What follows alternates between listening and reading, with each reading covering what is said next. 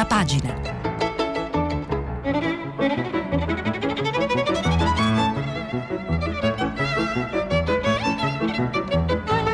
Questa settimana i giornali sono letti e commentati da Lucia Capuzzi, inviata del quotidiano Avvenire.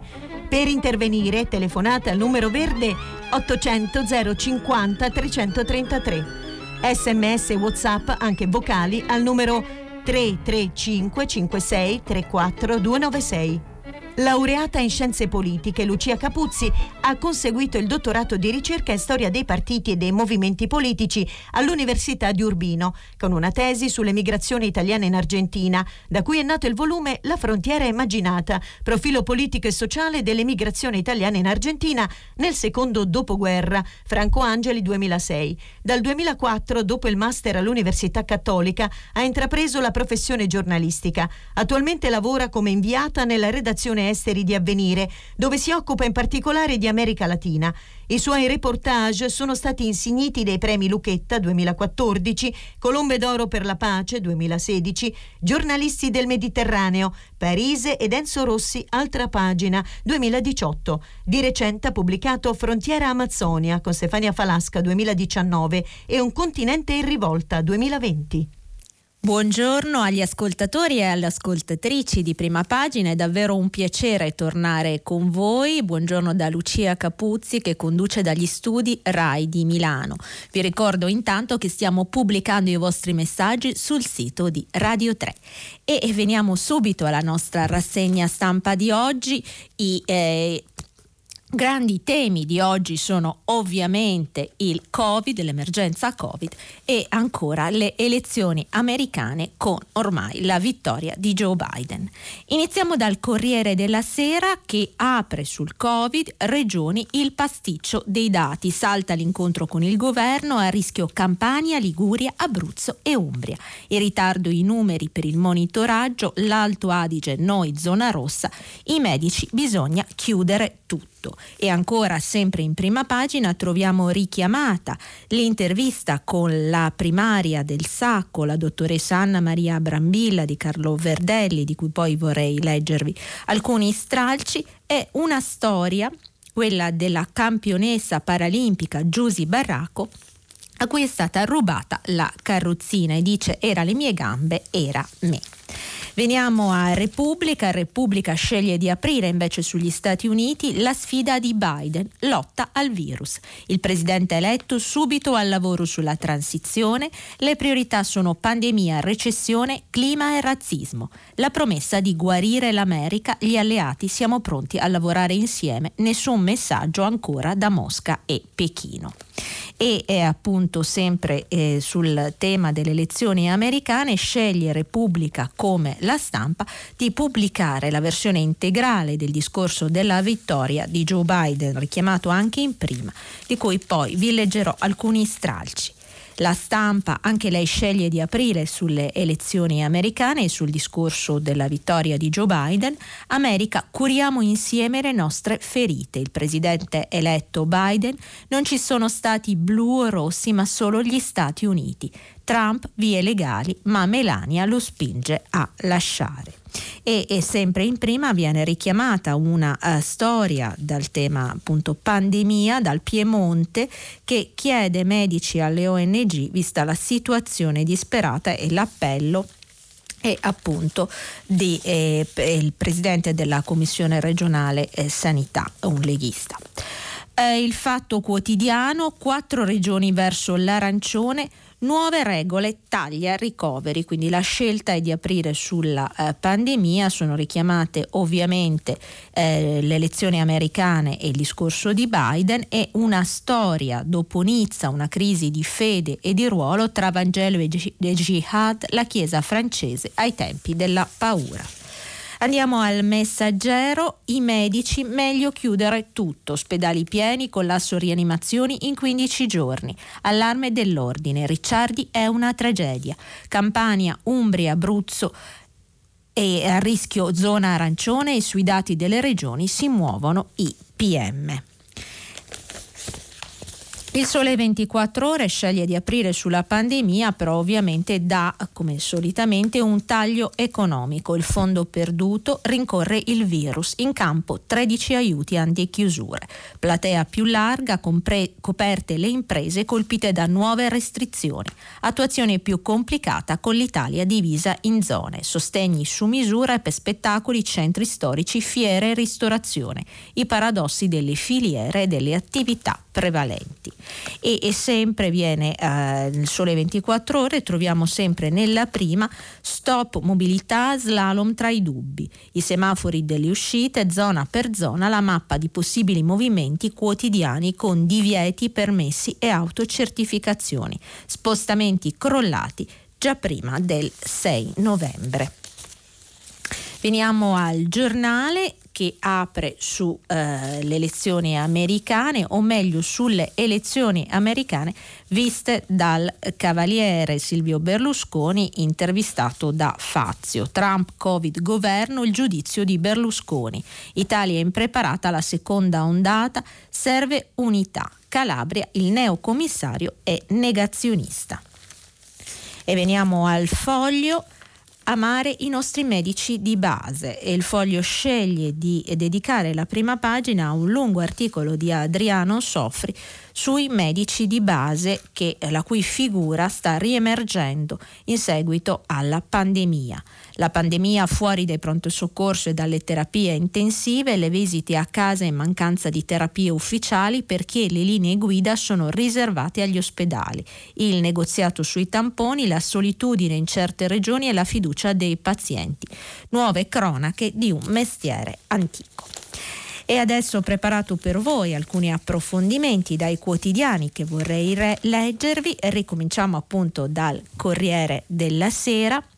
Il Corriere ha a pagina 5 una intervista al governatore della Liguria Giovanni Toti eh, su appunto la possibilità di una stretta e Toti dice se si vuole una stretta la scelta sia politica non di un algoritmo. E eh, sottolinea appunto nega che ci sia una uh, discrepanza tra i dati regionali e, e quelli appunto del governo e sostiene il problema sta a monte, se a sollevare il dubbio che c'è qualcosa che non va sono i dati che li analizzano, mi viene da pensare che sia un modo per proteggersi dalle polemiche e se a saltarci su sono le opposizioni in modo responsabile, mi viene da citare Biden, meno rabbia in politica. Si può perdere un'elezione ma non perderla tanto male. E alla domanda ma lei è assolutamente certo dei dati, la Liguria a oggettive aree di sofferenza, sottolinea la situazione molto chiara, il report che mi è arrivato sabato sera, il 25 è la fotocopia di quello precedente, sulla base del quale siamo stati classificati zona gialla e il livello di affidabilità dei dati in alcuni parametri è stato giudicato superiore al 90%. La questione è appunto la situazione di sofferenza di Genova, questo lo sto dicendo io e un'indagine secondo cui i positivi sarebbero al 20%.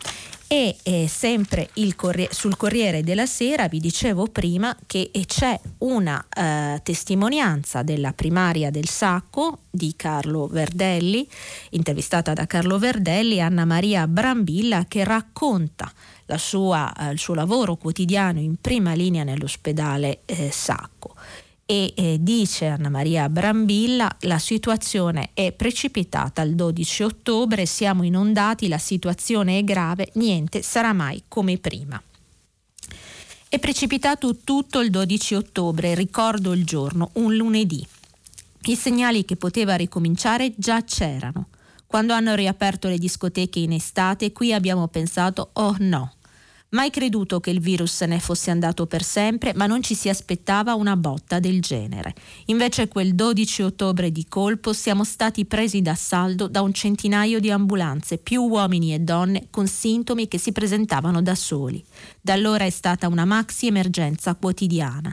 Nel giro di due settimane abbiamo ricoverato più polmoniti da Covid che in tutto marzo e aprile, una cinquantina al giorno. In due settimane il bollettino di due mesi E continua la dottoressa Brambilla, ormai siamo a 300 letti su 400, quasi saturate le nostre possibilità.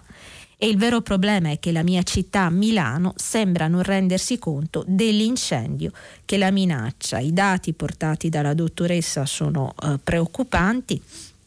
La Lombardia, che da sola conta quasi la metà dei positivi e altrettanto dei morti, è, è, finita sotto il virus perché proprio qui, dottoressa Brambilla, le chiede eh, Verdelli, non saprei, forse c'entra qualcosa anche la qualità dell'aria, il concentrato di aziende e industrie e la dottoressa si dice anche preoccupata di un certo eh, crescente malcontento che nota nell'opinione pubblica nei confronti dei medici.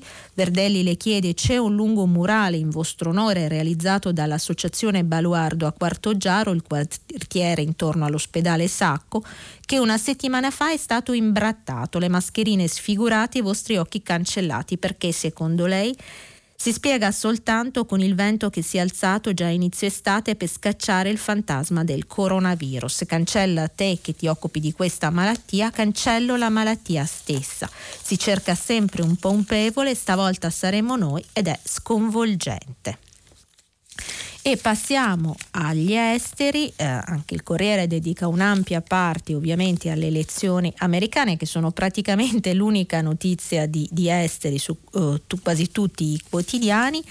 Tra i tanti eh, approfondimenti c'è quello sui figli di, di, Trump, oltre a Ivanka che è la più conosciuta, Eric e Donald Jr., i fratelli Pitbull e i tre figli di Trump sarebbero ormai gli unici rimasti al fianco del, del padre e questo articolo di Michele Farina racconta appunto come alla fine, come all'inizio, accanto al Donald furioso e disarcionato c'erano loro tre figli fedelissimi, praticamente quasi gli unici a non essere stati cacciati in questi anni di hire and fire alla Casa Bianca. Ivanka, Eric, Donald Jr., l'erede prediletta e i fratelli Pitbull. Persino il genere, l'imberbe Gerd Kushner, che il suocero chiama il genio, quello che ha creduto fino al, quello non ha creduto fino all'ultimo che Joe Biden potesse vincere davvero, persino lui è andato dal presidente a dirgli che doveva mollare.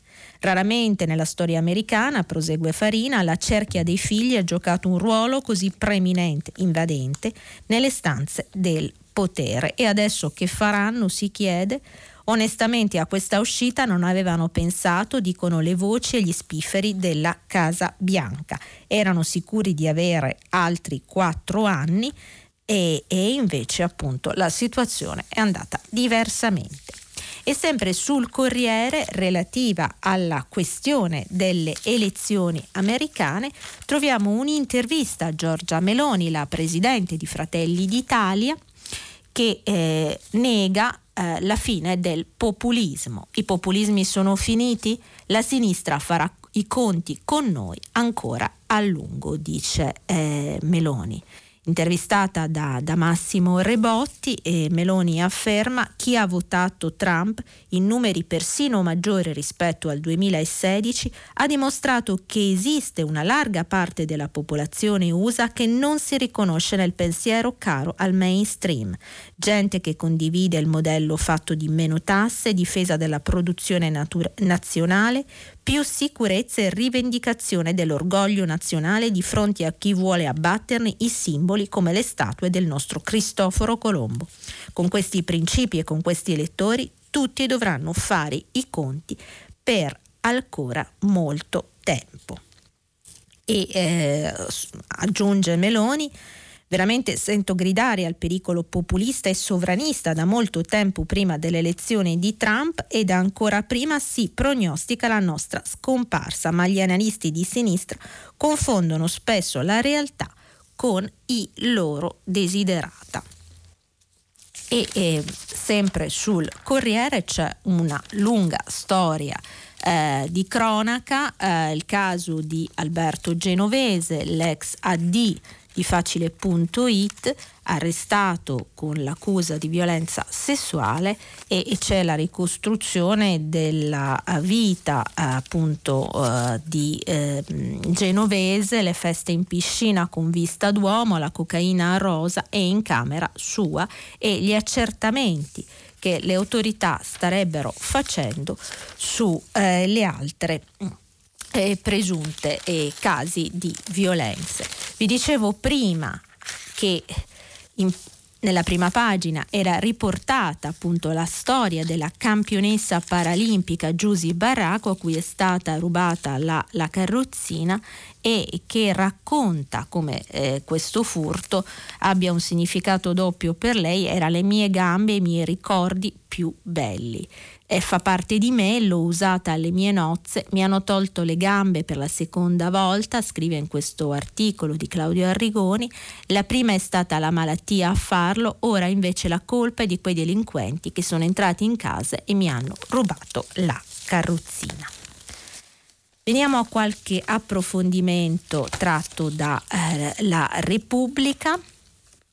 Eh, Repubblica dedica un'ampissima parte alle eh, elezioni americane, al piano Biden contro il virus, eh, una task force di scienziati e politici e poi le misure per recessione, clima e razzismo. Il piano Biden, così lo presenta Federico Rampini in questo eh, articolo che analizza appunto le prossime mosse di Joe Biden dopo il 20 gennaio quando entrerà effettivamente alla Casa Bianca Covid e recessione occuperanno il 90% dell'attenzione e consumeranno il 90% del capitale politico di Joe Biden. Per il resto saranno gesti simbolici immediati come il rientro negli accordi di Parigi e nell'Organizzazione Mondiale della Sanità e eh, si profilano appunto una serie di dossier caldi dal Giappone alla Cina alla Corea ai sindacati restituirà per decreto alcuni diritti cancellati nell'ultimo quadriennio, in particolare nel pubblico impiego. E poi ci sarà le, la sospensione delle minacce di espulsione, la fine del Muslim Band, cioè il divieto di ingresso da alcuni paesi islamici, rialzerà la quota di profughi di guerra e perseguitati, lancerà una nuova eh, campagna nazionale per alleviare la piaga dei senza tetto sia Repubblica sia la stampa fanno la scelta di pubblicare integralmente il discorso della vittoria di, di Joe Biden. Ve ne leggo alcuni stralci.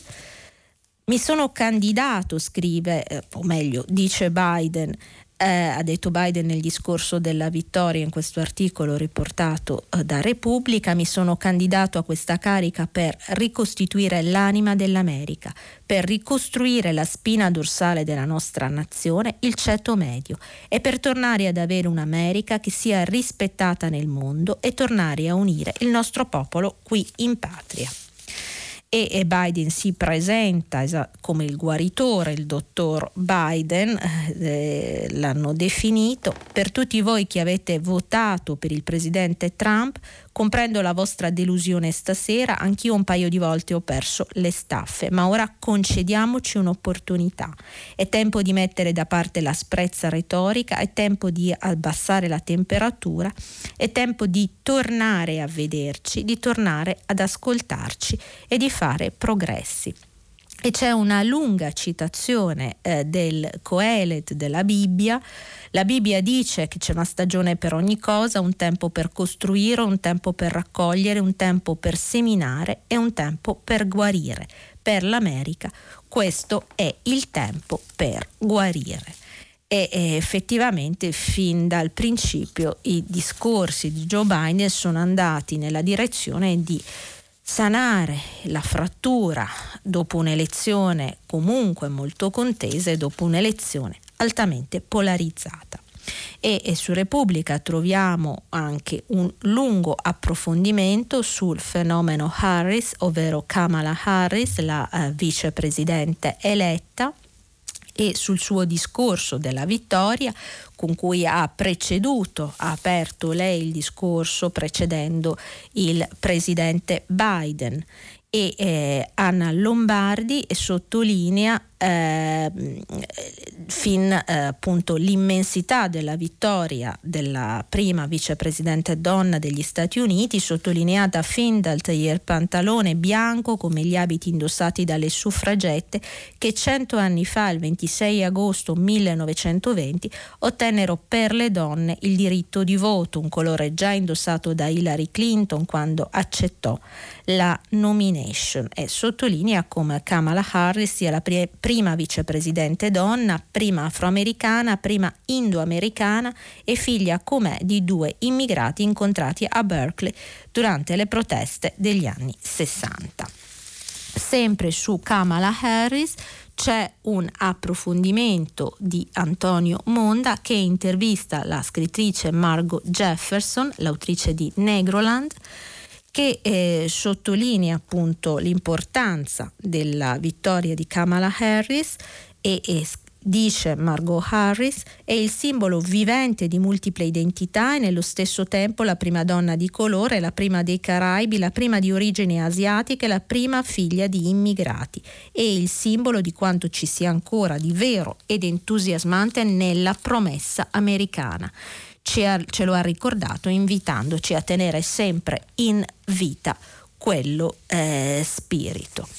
Sempre a proposito delle interviste americane, Repubblica eh, riporta un'intervista a Noam Chomsky, il noto linguista, ma anche una delle figure di riferimento della sinistra mondiale che ha sostenuto Biden.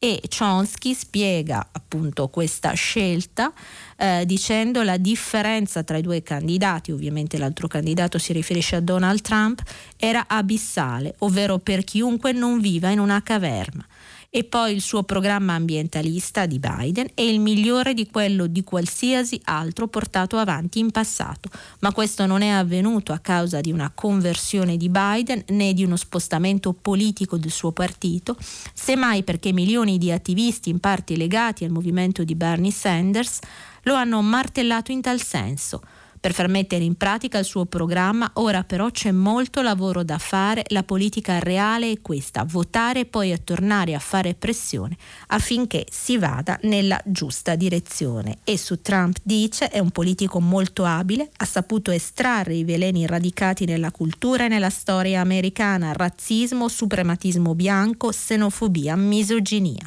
E li ha amplificati dando ad ancora motivazioni razionali ha denunciato l'elite pur lavorando per loro, partendo da una storia vera. La classe media è da 40 anni sotto assedio. E eh, sempre su Repubblica troviamo invece sull'argomento Covid in versione integrale una lettera del Premier Giuseppe Conte che risponde a un'inchiesta fatta precedentemente da Repubblica nei giorni scorsi, il naufragio perché la seconda ondata della pandemia Covid ha travolto l'Italia, questo è il titolo dell'inchiesta di Repubblica, un'inchiesta che ripercorre eh, la gestione della, dell'emergenza da parte del governo spesso con toni anche critici e Conte risponde rivendicando una uh, gestione comunque trasparente e comunque di non aver mai eh, in estate abbandonato il dossier Covid e sottolinea oggi abbiamo il doppio di posti letto in terapia intensiva rispetto all'inizio dell'emergenza, abbiamo immesso nei servizi sanitari 36.000 nuovi medici e infermieri, mentre all'inizio dell'emergenza riuscivamo a fare 25.000 tamponi, oggi arriviamo a farne 230.000 e siamo predisposti a farne molti di più e continua. In primavera stentavamo a reperire dispositivi di protezione individuali anche per le categorie più esposte, mentre oggi siamo pienamente autosufficienti.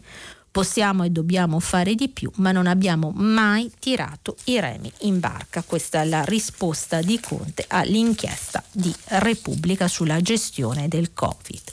Veniamo alla stampa, anche in questo caso appunto Gran parte del giornale è dedicato alle elezioni americane, troviamo uh, un uh, breve ma uh, molto interessante punto sul discorso della vittoria di, di, Joe Biden fatto da Alberto Simoni dove sottolinea Joe Biden è un abbraccio che avvolge l'America tutta nella sua miriade di colori.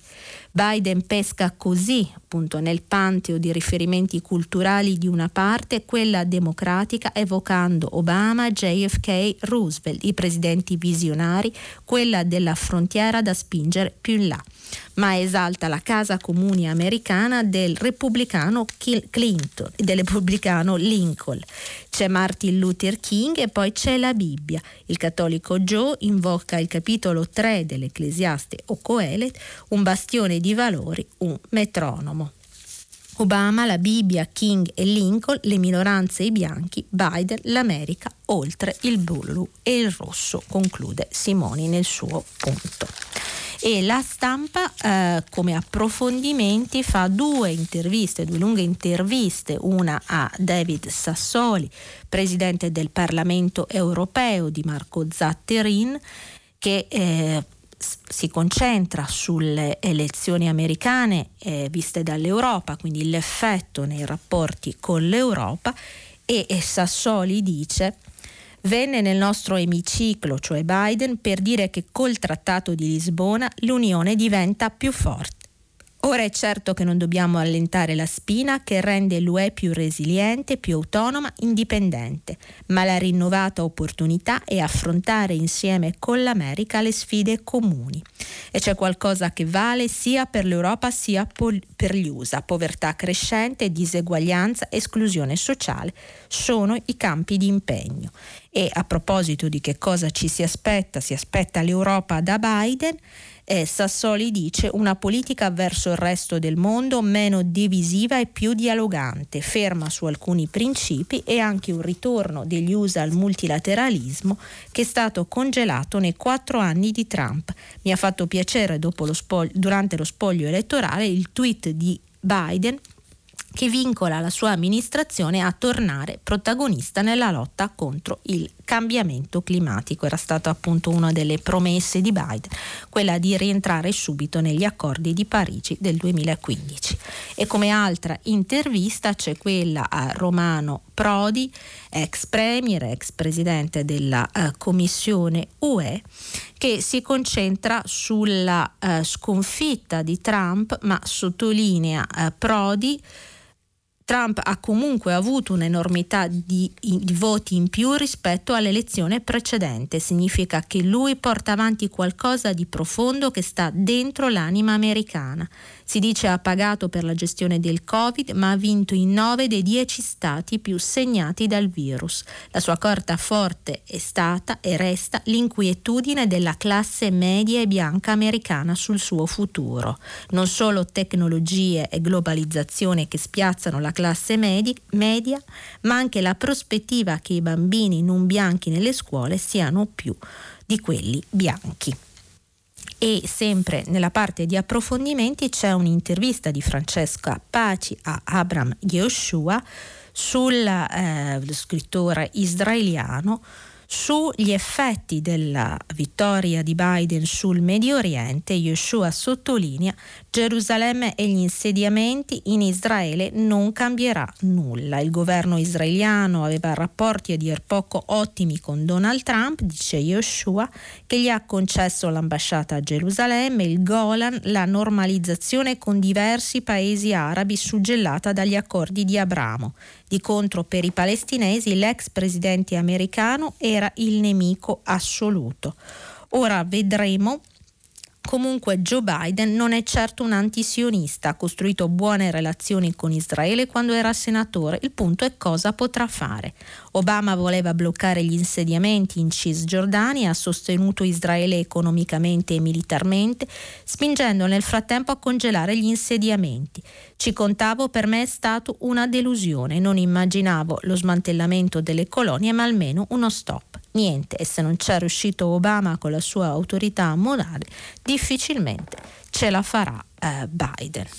Vi dicevo prima che appunto sempre sulla stampa troviamo per quanto riguarda l'emergenza Covid, l'altro grande tema del giorno, eh, l'appello del Piemonte alle ONG, la richiesta del presidente della Commissione della Sanità regionale, il leghista Alessandro Stecco, che dice alle ONG dirottate personale sanitario dai vostri ospedali all'estero verso il Piemonte. I posti letto e soprattutto il personale si stanno esaurendo, abbiamo bisogno dell'aiuto di tutto. E appunto i dati sono abbastanza preoccupanti, dei 5.600 posti riservati ai pazienti positivi, oltre 4.600 di cui 300 in terapia intensiva sono già occupati e eh, nella parte del commento sulla stampa troviamo oh, due commenti di Massimo Recalcati e di Massimo Cacciari, sempre sul fenomeno delle elezioni americane e sulla vittoria di eh, Biden. Massimo Cacciari eh, chiede una rivoluzione ovvero eh, le politiche fiscali redistributive attraverso i diversi sistemi fiscali su scala nazionale avranno fiato cortissimo, scrive Cacciari. È un New Deal nell'interesse dell'Occidente democratico che diviene oggi necessario. Si interroga Cacciari sul eh, fenomeno Trump e su cosa abbia significato e afferma la crisi non si risolve moderando ma con disegni di riforma tanto radicali quanto razionali. La demagogia populista non si sconfigge a questo punto mediando con i suoi rappresentanti, ma affrontando quelle questioni cavalcando le quali avevano potuto vincere secondo una strategia opposta alla loro e invece Recalcati si concentra in particolare sulla sconfitta eh, di Trump, l'ego ferito del Narciso eh, e afferma la confusione tra responsabilità e proprietà definisce il degrado in cui scade ogni leadership autoritaria. Donald Trump ne è un esempio eloquente. Egli ha confuso sistematicamente e totalmente questi due registri. Il suo insediamento alla Casa Bianca non è stato mai vissuto nel segno di un'assunzione di responsabilità di fronte al proprio paese ma di quello di un'appropriazione delle leve del suo comando. È la caratteristica di ogni versione autoritaria e antidemocratica del potere, con la conseguente denigrazione delle istituzioni e dei loro dispositivi, vissuti solamente come ostacoli all'esercizio del suo diritto esclusivo di proprietà.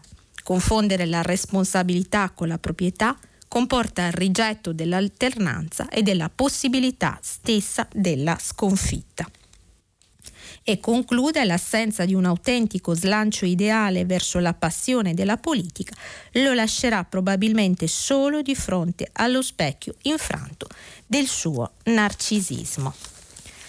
Veniamo al messaggero e c'è una uh, storia riportata appunto richiamata in prima curiosa di Franca Giansoldati che racconta come la Biblioteca eh, Vaticana si stia blindando per rispondere ai troppi attacchi informatici. La Biblioteca Vaticana si blinda contro gli hacker, ci sono alti rischi di attacco, spiegano i responsabili, considerando soprattutto che ogni mese i sofisticati server della Biblioteca Vaticana segnano un centinaio di warning che equivalgono ad avvertimenti. l'immenso patrimonio di manoscritti è in via di digitalizzazione a volte rileva e i tecnici a volte rilevano pericoli da disinnescare e racconta appunto eh, Franca Giansoldati che eh, il monumentale progetto per la digitalizzazione dei manoscritti è stato avviato otto anni fa con l'obiettivo di rendere fruibile agli studiosi di tutto il mondo documenti secolari difficilmente consultabili. E racconta appunto eh, l'articolo che mm, nella Biblioteca Vaticana per ora degli 80.000 tra manoscritti, incunaboli, disegni, codici miniati e partiture mi- musicali, circa un quarto, 20.000, sono già stati riprodotti in forma digitale e sono visibili alla consultazione online con una risoluzione talmente alta che consente l'osservazione nei minimi dettagli. E tuttavia è necessario, appunto, eh, conclude, per proteggere meglio la parte digitalizzata è stato deciso di non trasferirla su cloud come normalmente avviene perché meno difendibile. E, e, veniamo appunto al sole 24 ore e vi dicevo che ah, sceglie di affrontare il tema della pandemia ma in chiave ovviamente economica e troviamo nelle prime due pagine, pagina 2 e 3, due approfondimenti, uno sugli spostamenti con una mappa dettagliata di che cosa è possibile fare, ma anche con una eh, constatazione importante, ovvero il fatto che i numeri degli spostamenti fossero già in calo prima eh, dell'inizio eh, appunto di novembre. Spostamenti già in calo contro i dubbi, ecco i semafori delle uscite quotidiane e appunto eh, incrociando una serie di dati il Sole rileva, rileva che eh, gli spostamenti nella eh, penisola erano ridotti rispetto ai ritmi pre-Covid, ma anche distanti dalla paralisi registrata nei mesi di marzo, aprile e parzialmente in maggio e fa un uh, elenco per le principali città eh, mostrando appunto un calo negli spostamenti già a inizio di novembre. E sempre nell'ambito degli approfondimenti c'è un'analisi dei 13 tipi di contributi previsti per la pandemia per aiutare le attività che sono state colpite. C'è una mappa mappa molto dettagliata sugli eh, aiuti eh, che definisce sparpagliati in tre diversi decreti, 12 tipologie di aiuti che salgono a 13 con le misure del DL Ristori bis con regole ad hoc e spesso ancora in attesa di attuazione. E sempre sul Sole 24 ore troviamo un approfondimento di altro tenore sulla classifica di Lega Ambiente delle città più green. Eh, le città più green, la città più green in prima posizione Trento, seguita da Mantova, ultima la Calabrese, Vibo, Valentia, Valencia e, e e troviamo appunto la, l'analisi delle, delle, città più green e come la pandemia stia accelerando la svolta. Potrebbe essere un'edizione da cui uscire soddisfatti, scrive nell'articolo Giacomo Bagnasco, la, 20, la ventisettesima di ecosistema urbano, l'indagine condotta da Legambiente in collaborazione con Ambiente Italia sullo stato di salute dei capoluoghi di provincia italiani.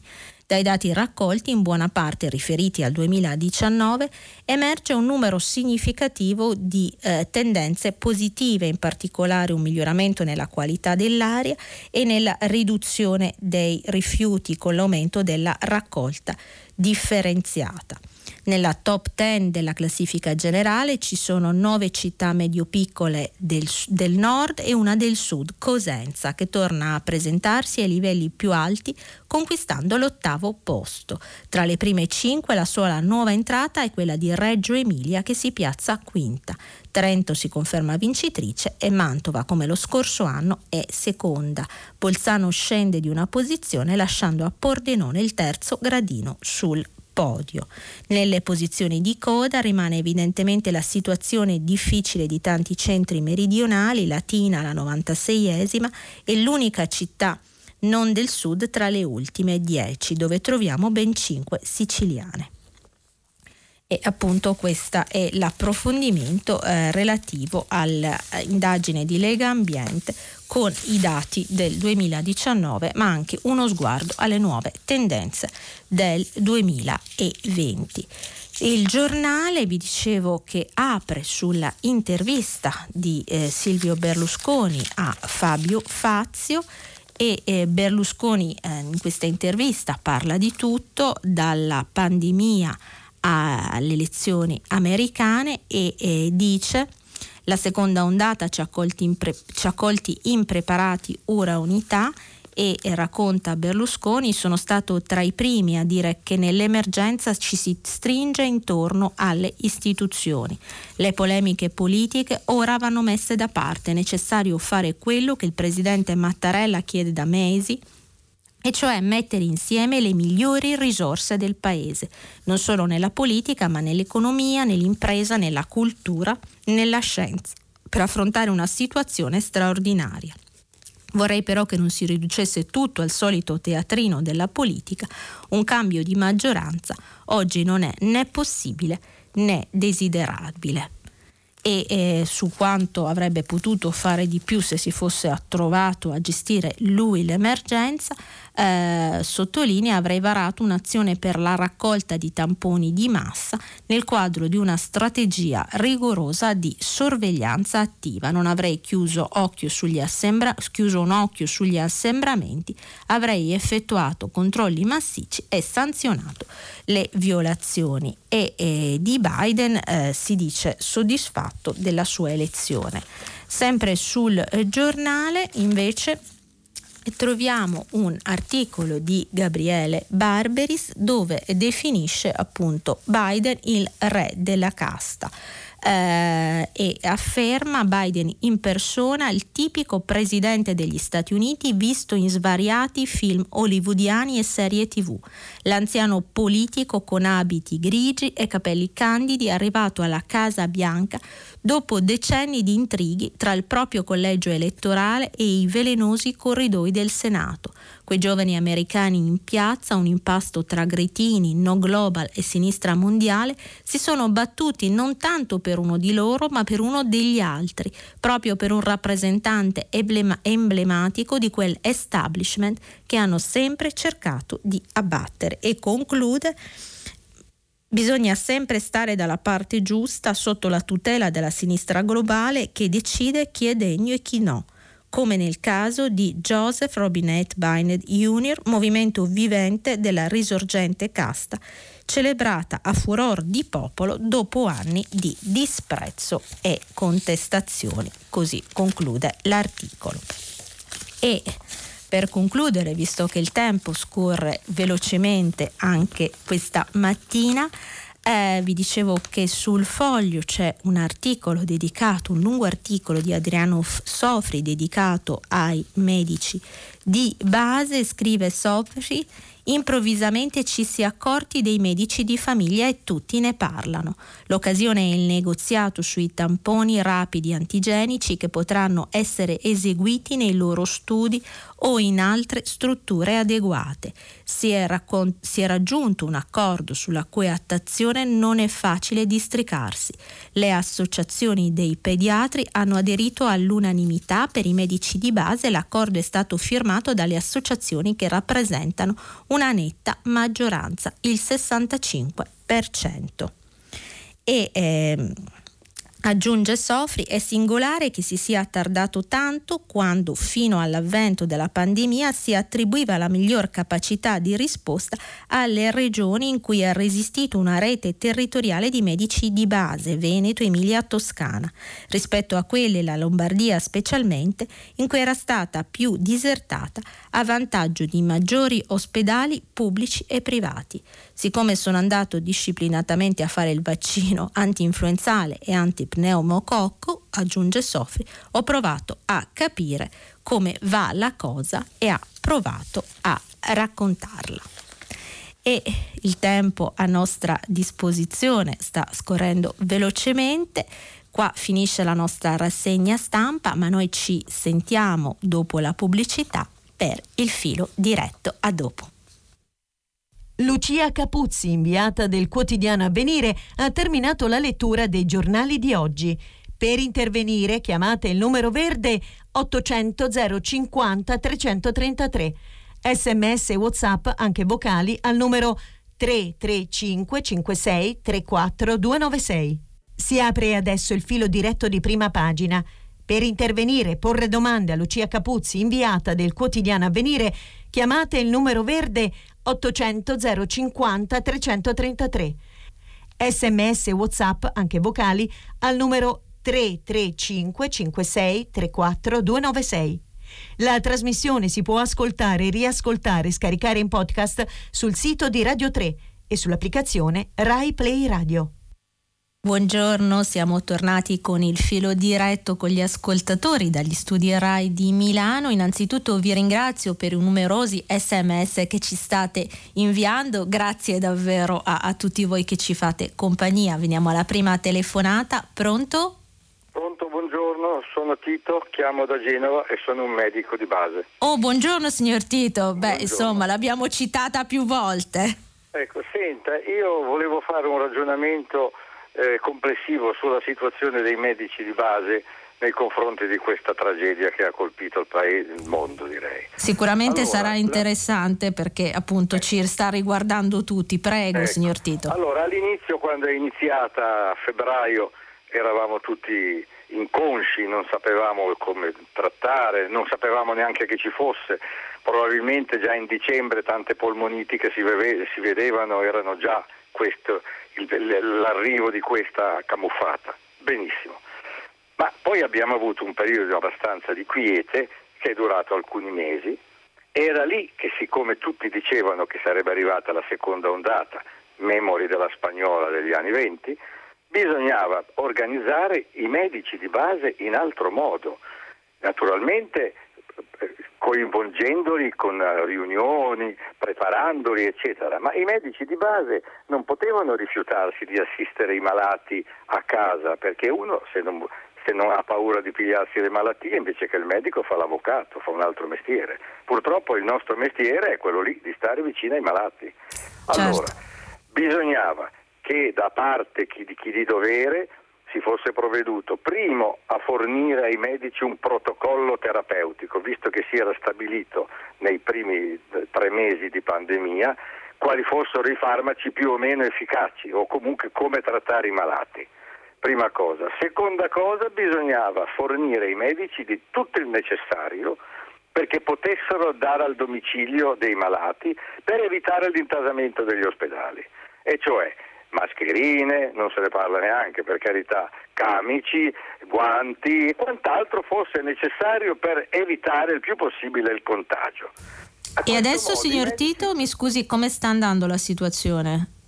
Malissimo, la ah. gente o, viene, o si sente male, chiama il medico, il medico non ci va, gli dà qualche terapia telefonica o molte volte siccome hanno poca febbre o quasi niente non gli dà nulla e la gente quando si sente male che fa? Fa il 112, chiama l'ambulanza e va all'ospedale e intasa gli ospedali. Quindi è d'accordo con l'articolo di Adriano Sofri, mi sembra Ma di capire. Sono d'accordo col buon senso, insomma il medico va, vede il malato, dice sì, guarda questo, questo e questo, prendi queste cose e giornalmente mi dai notizie. Certo, la ringrazio signor Tito, grazie e mille. non è stato fatto, è è stato... poi dovrebbero anche stabilire che i tamponi rapidi li fa il medico di famiglia. E questa è la questione che si sta affrontando ora. Grazie ancora al signor Tito, al dottor Tito per averci condiviso questa riflessione.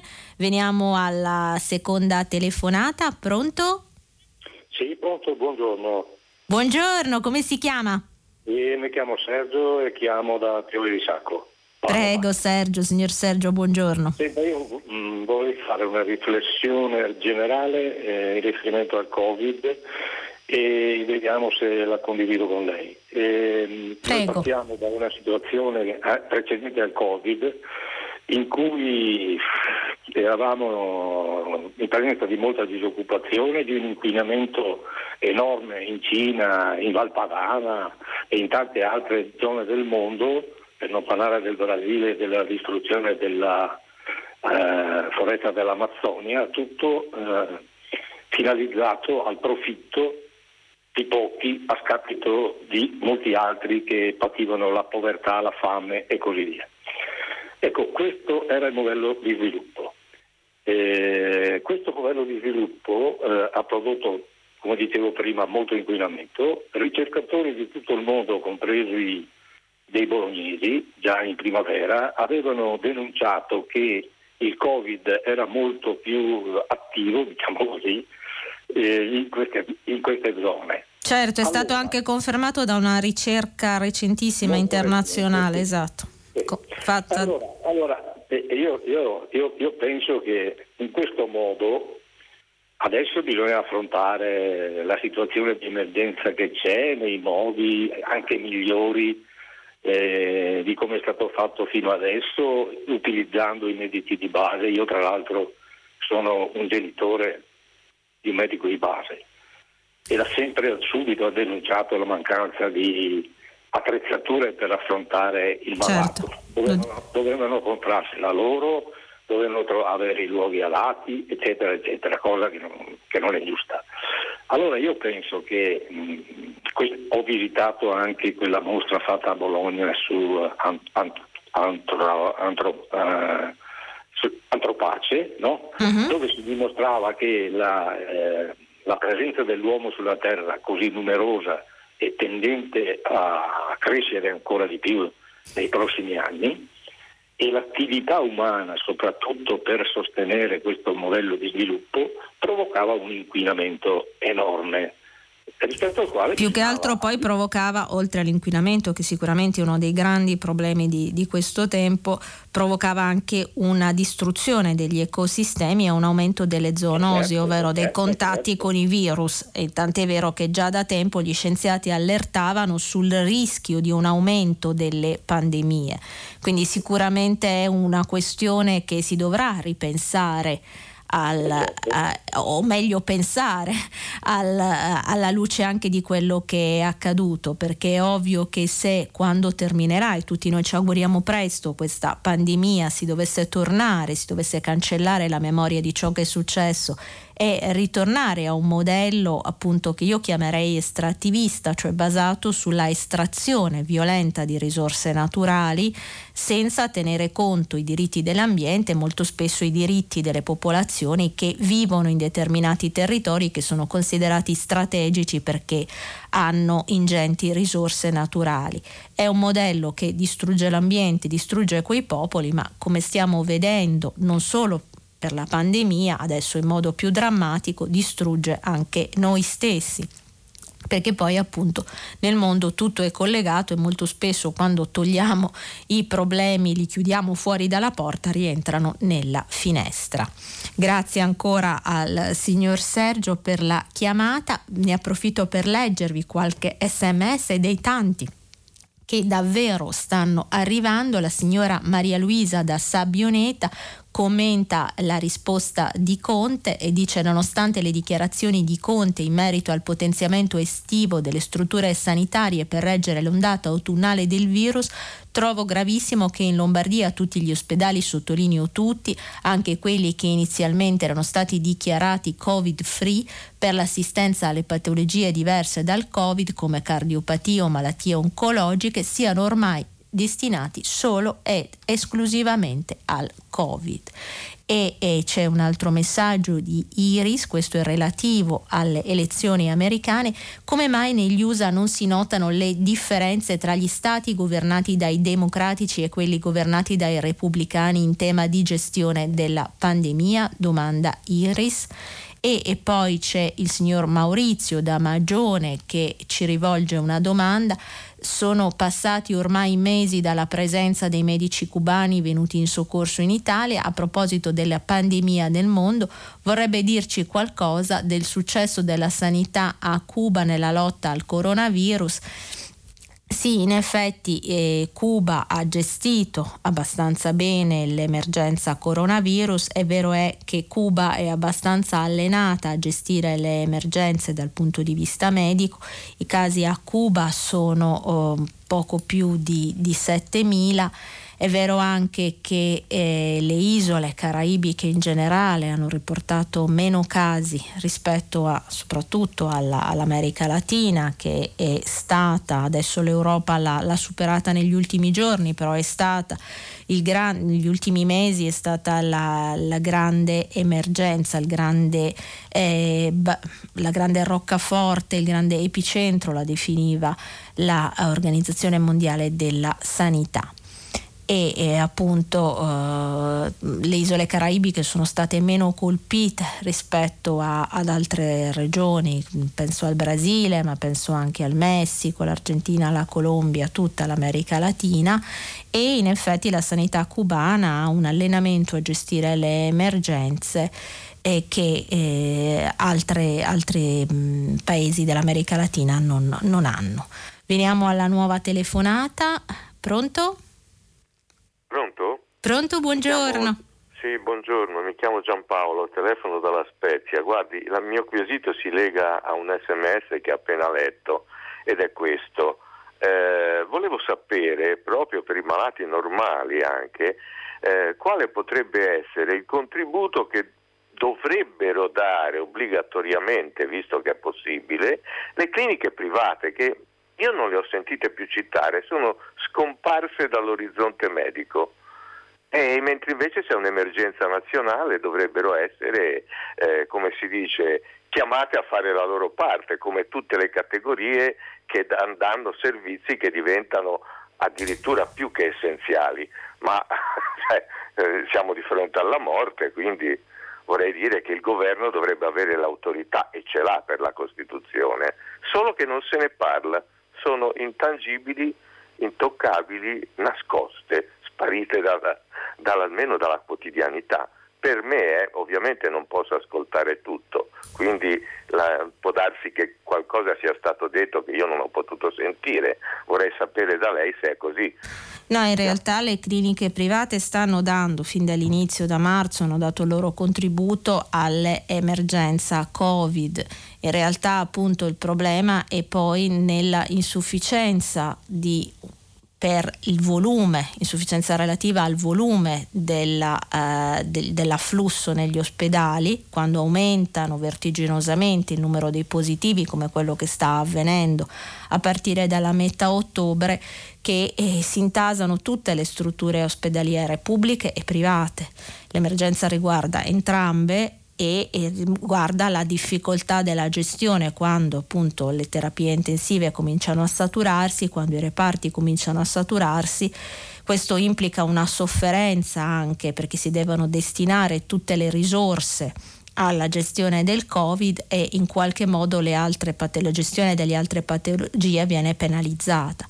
E, e quindi è un problema di, eh, non tanto di strutture pubbliche, di strutture private, quanto proprio di numeri dovuti alla pandemia e, e, si cerca appunto la grande questione è come cercare di evitare l'intasamento degli ospedali, il discorso sui medici di base che facevamo prima e anche l'idea di affidare a loro la gestione dei tamponi è una delle possibilità e degli scenari che si sta aprendo anche perché nella prima fase della gestione della pandemia effettivamente abbiamo visto una migliore rispondenza delle regioni con un sistema di eh, medici privati forti eh, rispetto appunto alle regioni dove si era pri- privilegiata la, eh, gesti- la, la, struttura ospedaliera. L'idea è proprio quella di creare delle strutture intermedie, appunto che i medici privati faccia, che i medici di base facciano da filtro in modo da invit- evitare il congestionamento degli ospedali tranne quando eh, la situazione è così grave da richiedere il ricovero ospedaliero. Molto spesso quello che si sta verificando è che le persone vanno in ospedale anche quando non sono così gravi da richiedere un ricovero, perché non sanno bene come fare, non sanno come muoversi si eh, è anche valutato più volte, e forse sarebbe il caso di continuare a pensare, un sistema di assistenza domiciliare proprio per evitare il congestionamento degli ospedali. Veniamo alla prossima telefonata. Buongiorno. Buongiorno, salve, come si chiama? Mi chiamo Andrea, telefono da Genova. Salve Andrea, come va la situazione lì? Leggevamo che insomma è abbastanza grave da voi. È gravissima, se, se considera che il numero di infetti rispetto ai tamponi è mediamente del 17 passa per cento, qui siamo al 47 e qualcosa per cento. Quindi siamo in una situazione che forse non viene rilevata, ma è assurda proprio. Cosa pensa? Mi perdoni dell'intervista che abbiamo letto prima al governatore Toti che diceva che... Prego? Eh sì, mi dica, salve. Eh, io invece avevo telefonato per la situazione gravissima che esiste in Calabria, dichiarata zona rossa nonostante che sia la quarta per ordine di infetti, perché la situazione è che non ci sono le strutture, nonostante 11 anni di commissariamento. Mi domando di nuovo, dopo, questo, dopo le, la, le dimissioni di Cotticelli, è stato nominato un altro commissario che viene dall'Emilia Romagna. Possibile che in Italia e in Calabria in particolare non esiste una persona intelligente capace di gestire questa situazione disastrata? Nonostante ci siano 700 milioni a disposizione, come ha detto il Ministro, che non sono stati spesi. Mi domando come mai. Sì, eh, la situazione, beh, non penso che le nomine vengano fatte per questione di che non, che non ci siano persone preparate in Calabria o venga considerata appunto eh, la provenienza, penso che la competenza del commissario essere, debba essere valutata in base ai eh, propri titoli. In realtà la nuova nomina del commissario Giuseppe Zuccatelli di 76 anni che è stato appena nominato ha già creato polemica più che altro non per la sua provenienza ma per alcune dichiarazioni fatte da Zuccatelli in cui sosteneva che le mascherine fossero inutili, quindi è stato accusato di essere eh, negazionista. E eh, questo appunto ha già creato, in realtà Zuccatelli si è difeso dicendo che quelle frasi fossero state in qualche modo estrapolate dal dal contesto in cui le stava dicendo. In ogni caso, appunto, la sua nomina ha già subito creato una polemica che eh, non è il modo migliore appunto per iniziare una carica, però appunto più che per la provenienza, lui è di Cesena, credo, sì, e, mh, mm, e proprio per appunto queste, queste dichiarazioni. Per quanto riguarda le nomine, penso che la cosa più importante sia che la persona che venga nominata abbia una competenza tale da poter gestire una situazione che sicuramente è molto, molto difficile come, come quella in Calabria e appunto ne approfittiamo anche per salutare le persone di quella regione che stanno, noi da Milano sappiamo bene appunto la, la situazione è difficile e, e appunto eh, massima solidarietà a tutte le persone della Calabria. Eh, approfittiamo per leggere qualche altro eh, sms. Eh, il signor Luciano ci dice i folli tagli alla sanità italiana sono cominciati con Monti portandoci alla situazione attuale. A ciò si aggiunge la totale insulsaggine del governo. Mi piacerebbe un governo ombra del CDX. Eh, un altro messaggio di Paola, non crede lei che in Italia non ci sia in tutti i campi una classe dirigente all'altezza della grave situazione che stiamo vivendo, forse perché hanno quasi tutti una nomina di origine politica. E in realtà, signora Paola, però vediamo che non è solo in Italia che eh, notiamo una difficoltà nella gestione dell'emergenza, ma eh, l'emergenza sta mettendo in crisi i governi di tutto il mondo. Questo sia perché sicuramente, quindi non è tanto una questione di origine di nomina politica, per quanto appunto io sia, uh, sostenga che le persone che debbano essere nominate devono avere un curriculum tale da poterle rendere eh, inattaccabili al di là del partito di appartenenza, però notiamo che in tutto il mondo, davvero dagli Stati Uniti alla Gran Bretagna, alle vicine Francia, Spagna e Germania, per non parlare dei paesi del sud del mondo che hanno già fragilità strutturali, stiamo trovando una grande difficoltà nella gestione della pandemia. Un po' perché questo virus è sconosciuto e un'emergenza sanitaria di questi livelli eh, appunto, non era più accaduta a, in queste dimensioni.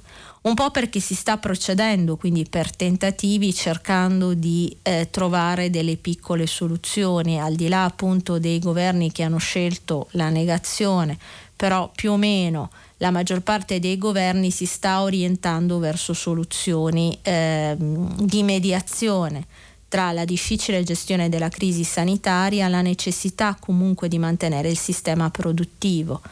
Notiamo che c'è un certo allineamento tra i governi europei, questa sorta di lockdown soft, la divisione tra regioni rosse, gialle, verdi, chiamate in modi diversi, la stiamo trovando in vari paesi europei.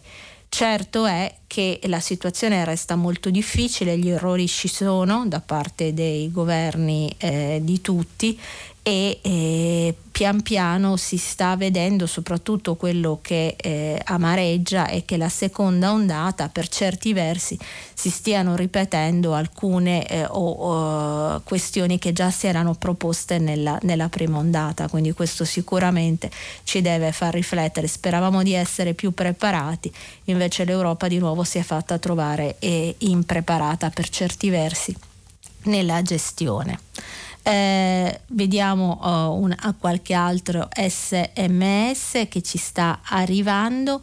La presidenza Trump pare finita, quello che ha lasciato in una delle più grandi potenze mondiali verrà superato in USA. Le influenze sulle scelte ambientali, migrazione e migrazionistiche, economiche, sovraniste, negazioniste, pandemie sulla pandemia verranno archiviate, si, ci chiede Paolo da Torino, sì almeno eh, questa è stata la promessa di Joe Biden nel suo discorso, quel discorso della vittoria di ieri, la prima eh, questione sul tavolo è proprio quella di una task force per la gestione dell'emergenza Covid, su cui si giocherà gran parte del capitale politico di Joe Biden, è, la questione più urgente negli Stati Uniti e, e si immagina che valorizzerà eh, di più la figura del commissario Anthony Fauci con cui Donald Trump ha avuto precedenti eh, burrascosi e ci chiede Massimo, pongo la domanda in maniera più chiara, gli asintomatici inconsapevoli già immunizzati sono molti. Se lo sapessero, costoro potrebbero essere autorizzati a muoversi evitando il fermo totale delle attività. Ciò sarebbe convestito investendo su screening sierologico di massa, individuare gli immuni. Forse già quello che fanno alcuni paesi orientali dipende nel senso che la strategia coreana è stata basata soprattutto su uno screening eh, capillare, però anche qua intendiamoci, la Corea del Sud, che è il paese che ha affrontato la pandemia in questo modo, ha un'infrastruttura tecnologica e anche un'infrastruttura di controllo sociale che in paesi europei o uh, occidentali sarebbe difficile anche per i limiti che ci sono al controllo eh, di, eh, di, questo tipo di, di, gestione. Quindi negli altri paesi orientali pande- c'è una, eh, in qualche modo c'erano state precedenti epidemie di SARS e questo in qualche modo ha creato sia dal punto di vista della reazione a questo tipo di emergenze aveva predisposto dei protocolli perché si erano già trovati ad affrontare altre forme di SARS meno aggressive, meno contagiose, però comunque importanti, sia perché si erano create appunto un'immunizzazione. Per quanto riguarda invece la Cina, in realtà eh, noi diamo per scontato che la pandemia lì sia finita, in realtà noi non sappiamo niente perché il governo cinese e i dati, appunto le informazioni fatte filtrare dalla Cina sono controllate dal governo cinese, quindi non sappiamo, non abbiamo la certezza in mancanza di una stampa libera e democratica di cosa stia effettivamente accadendo. Vediamo la prossima telefonata, pronto, buongiorno. Buongiorno, eh, Franco da Torino, sono un medico ospedaliero. Buongiorno signor Franco. Buongiorno. Eh, per mitigare gli effetti di questa pandemia, ma anche per uh, migliorare la sanità di base in modo efficace, non è sufficiente riversare quantità di denaro che non si sa dove andrà a finire sulla, sulla medicina di base per come è organizzata adesso, ma andrebbe riorganizzata in modo completamente diverso, cioè quello che lei diceva di creare delle strutture intermedie tra territorio e ospedale è, una, è, un atto importante, faticoso, che necessita di un'organizzazione eh, che è scritta sulla carta ma andrebbe normata. Intanto i medici di base eh, per, sono lasciati a se stessi, hanno una struttura... Ce lo dicevano anche prima gli ascoltatori. Hanno una struttura formalmente piramidale ma che in realtà non funziona, sono convenzionati. Ci sarebbe bisogno di creare delle strutture dove piacerà forse a pochi, lo, a, a, a pochi, di loro, ma dovrebbero essere dipendenti, dipendenti e quindi controllabili e quindi inseriti in strutture che effettivamente hanno una capacità di rappresentare un argine tra il territorio e l'ospedale. Finché questo non succederà, noi possiamo mettere miliardi e miliardi, ma non serviranno a nulla. Come va la situazione nel suo ospedale? Lei si Beh, sta io, sono, io, sono, a Torino, quindi può immaginarsi Piemonte, sa benissimo sta, cosa sta succedendo. Questo è un motivo in più per dire che se la gente è impaurita e arriva in, a frotte negli ospedali è perché manca del tutto una struttura che li possa accogliere in un modo adeguato. Sì, questa era una delle questioni solide che si era, solite che si è posta fin dalla prima ondata, cioè la, pensare e ripensare, forse ci abbiamo pensato troppo poco in tutto questo periodo, in questi anni, a uh, un'idea, a qualcosa che faccia da ponte, da canale tra eh, appunto il cittadino e l'ospedale in modo da evitare una sofferenza degli ospedali.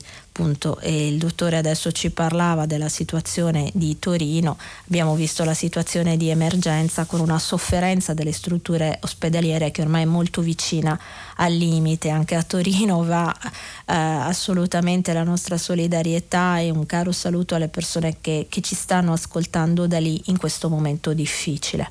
C'è un'altra telefonata, buongiorno. Sì, pronto, buongiorno, sono Stefano, chiamo da Roma, sono Buongiorno Stefano. Buongiorno. Buongiorno, dottor Stefano. Io volevo, grazie, grazie a lei, volevo sottolineare questo anche negli pronto soccorsi negli ospedali romani, anche nel pronto soccorso dell'ospedale dove lavoro, l'affluenza di pazienti eh, SARS-CoV-2 positivi sta diventando assai gravosa e volevo segnalare come di fatto eh, fronteggiare questa situazione, nel fronteggiare questa situazione si stiano letteralmente mettendo, come si suol dire a Roma, le pezze eh, diciamo in modo improvvisato, non programmato e si stanno allestendo reparti Covid di fatto in una prima fase promiscui con malati non Covid si stanno allestendo reparti Covid di fatto eh, adiacenti a reparti di malati non Covid con una promiscuità in termini di percorso, cioè sono ambienti che condividono scale e ascensori che sono utilizzati dai malati, sono utilizzati per il trasporto dei malati, sono utilizzati per la viabilità interna del personale fruibilità, e sono fruibili dagli utenti, cioè anche dai visitatori. Può capire questo scenario cosa comporta ed è assurdo. e questo è il grave problema.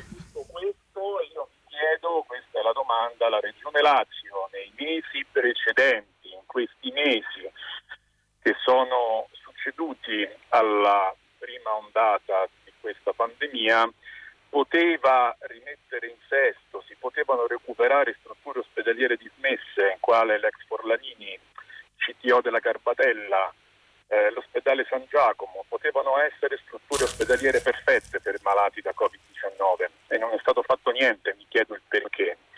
Eh, aggiungo anche un'altra considerazione, se ovviamente i posti letto non sono solo fisicamente il posto letto, ma bisogna intendere per posto letto ad alta intensità di cura anche il personale che ruota attorno ad un posto letto. Eh, ricordo sempre e comunque che esiste sono i colleghi ufficiali medici e i sottufficiali paramedici delle forze armate di questo paese, dell'esercito, dell'aeronautica militare, della marina, della polizia di Stato, dell'arma dei carabinieri. In caso di necessità devono poter essere messi in gioco anche quelli. Io sì. l'ascolto per radio. Grazie. Grazie, grazie a lei, dottor Stefano. La situazione che ci sta raccontando è molto grave anche nel Lazio, appunto regione che eh, è, è al momento gialla per fortuna, però appunto sicuramente il problema ospedaliero è, è, quello. Lei mi domanda perché la regione Lazio non ha uh, utilizzato delle cliniche dismesse, nello specifico mi è difficile dirle il perché delle ragioni, immagino che riabilitare delle cliniche dismesse implichi una, mm, risorse ingenti per poterle riattrezzare. eh, queste risorse perché non sono state stanziate. E qua rientriamo in un problema di gestione della cosa pubblica che riguarda un po' tutte le regioni, fare i conti tra le risorse che ci sono, quelle che si possono destinare, è stato sottovalutato, non è stato sottovalutato, eh, come si è pensato. Purtroppo il problema c'è, lo stiamo vedendo, lei ci raccontava e la ringrazio per, per averci raccontato questo, dato questo spaccato del Lazio, eh, le potremmo dire che appunto tante regioni italiane, sentivamo prima il caso del Piemonte, ma anche il caso di tante tante altre regioni che si trovano nella stessa difficoltà di una congestione degli ospedali. Eh, che cosa si poteva fare, che cosa si può fare adesso è la domanda forse da, da chiedersi per evitare che appunto altre regioni diventino rosse e, e, si trovi una situazione ingestibile perché appunto a quanto pare il picco di contagi non è stato raggiunto e quindi eh, si, si, si, si rende necessario pensare in un'ottica di, di, lungo periodo. Sicuramente quella della possibilità di utilizzare strutture dismesse, di inserire al più presto nuovi medici. Il mm, Premier Conte diceva appunto nella lettera che c'era stato un inserimento massiccio, 36.000 tra medici e operatori sanitari. Eh, bisogna capire se questo numero è sufficiente o se sarà necessario fare eh, un investimento maggiore. Sicuramente ora è un momento complicato, è un momento complicato qua, ma è un momento complicato in tutta Europa e in tutto il mondo. Quindi questo non ci consola ovviamente, però le domande che ci poneva il dottor Stefano è giusto porsele, è giusto chiedere e continuare a chiedere alla politica. Non solo che cosa ha fatto, ma cosa ha intenzione di fare per evitare appunto che eh, la situazione si complichi ulteriormente continuano a, ad arrivarci sms di tanti ascoltatori. Eh, Serena mi dice, nemmeno da una giornalista che si interessa di America Latina si riesce ad avere informazioni sulle avvenute elezioni in Bolivia e purtroppo eh, Serena non, non, le ha avute perché non erano sui giornali oggi. Spero che eh, pro, nell'arco di questa settimana eh, le pagine dei quotidiani si concentrino non solo su appunto gli Stati Uniti, ovviamente adesso lo capisco in questi giorni, ma spero che ci siano approfondimenti di esteri da varie parti del mondo e spero anche da altre zone dell'America Latina. Eh, per quanto riguarda la Bolivia ha, ha vinto Luis Arce che è il candidato del partito del eh, ex presidente Evo Morales. Adesso si apre appunto questa stagione interessante, tra l'altro dalla Bolivia polarizzata paradossalmente le elezioni si sono svolte con minor sofferenza rispetto agli Stati Uniti. Ci pensavo quando vedevo anche la reazione furibonda di Trump che rifiutava di accettare la sconfitta. In realtà la, l'ex presidente presidente ad interim Janine Agnès, eh, feroce oppositrice del MAS di Evo Morales e del suo candidato Luis, Mar- Luis Arce, ha accettato appunto la successione, lo ha accettato anche il candidato che si presentava dell'opposizione Carlos Mesa e paradossalmente una elezione condivisa è quella da appunto chi ha vinto e chi ha perso, è quello che aiuta a depolarizzare un paese. Purtroppo negli Stati Uniti non lo stiamo vedendo, speriamo che nelle prossime se- settimane la situazione si faccia meno tesa. Un altro sms dal signor Giovanni che ci scrive quando si spera prima possibile finirà l'emergenza sanitaria, in Italia ci accorgeremo dell'immane emergenza scuola. Rimarrà una voragine che ci vorranno anni a colmarla sta andando avanti tra annunci euforici, scarsa partecipazione delle famiglie che vedono comunque i loro figli andare avanti a colpi di decreto. Sì, sicuramente non posso che concordare col signor Giovanni eh, sulla situazione drammatica appunto della, della, scuola, anche questo fatto della eh, didattica a distanza che sicuramente è necessaria in alcuni momenti però eh, sta comportando anche al di là una mancanza di socialità sia per i ragazzi, problemi alle famiglie, ma anche proprio per la gestione dell'emergenza scolastica. Quindi davvero in questo caso mi sento di associarmi a eh, un interesse sempre maggiore per, per la scuola. E veniamo alla telefonata, pronto? Sì, buongiorno, sono Sandro da Roma. Buongiorno signor Sandro. Eh, dunque io eh, ritorno su un po' sull'argomento del, della Covid, in particolare sul, su quella polemica un po' speciosa tra chi ha eh, diciamo il, um, un reddito garantito e chi invece non ce l'ha. Io come, come prepensionato del settore bancario effettivamente mi trovo un po' nella difficoltà di eh, magari voler dare un contributo eh, personale eh, al, non solo per quello che riguarda i ristori ma anche per quello che riguarda l'assistenza eh, sanitaria e non so come eh, poter, fare, poter contribuire eh, personalmente su questa cosa. Quindi sottoscrivo quello che è stato detto già il, um, ieri per quello che riguarda l'eventuale apertura di un conto corrente, un po' come quello che è stato fatto per eh, la protezione civile all'inizio, che veniva veniva diciamo, pubblicizzato molto, ehm, un conto corrente dove eh, chi, eh, chi vuole, chi può, eh, può, potesse versare qualcosa, un contributo, dare un proprio contributo in termini anche di, diciamo, di, di contributo finanziario. E a questo sarebbe anche interessante associarci una campagna per, per di sensibilizzazione per le grandi aziende, per le multinazionali, per quelle, comprese quelle che eh, già da molti anni pagano i propri, eh, diciamo, le tasse, sempre guarda, guarda, caso molto più basse all'estero. Perfetto. Mi ricorda solo il suo nome?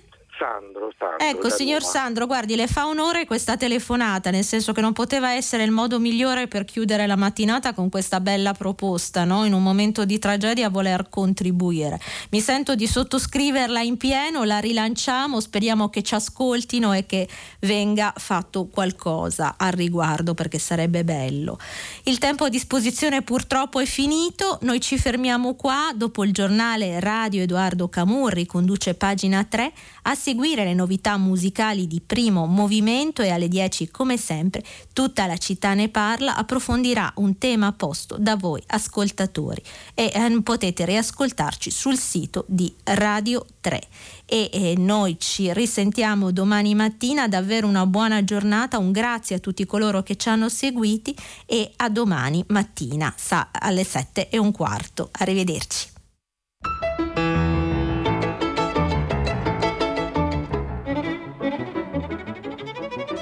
Lucia Capuzzi, inviata del quotidiano Avvenire, ha letto e commentato i giornali di oggi. Prima pagina un programma a cura di Cristiana Castellotti. In redazione Maria Chiara Beranec, Natascia Cerqueti, Manuel De Lucia, Cettina Flaccavento, Giulia Nucci. Posta elettronica, prima pagina, chiocciolarai.it.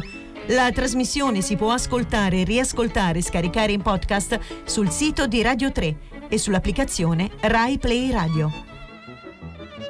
thank you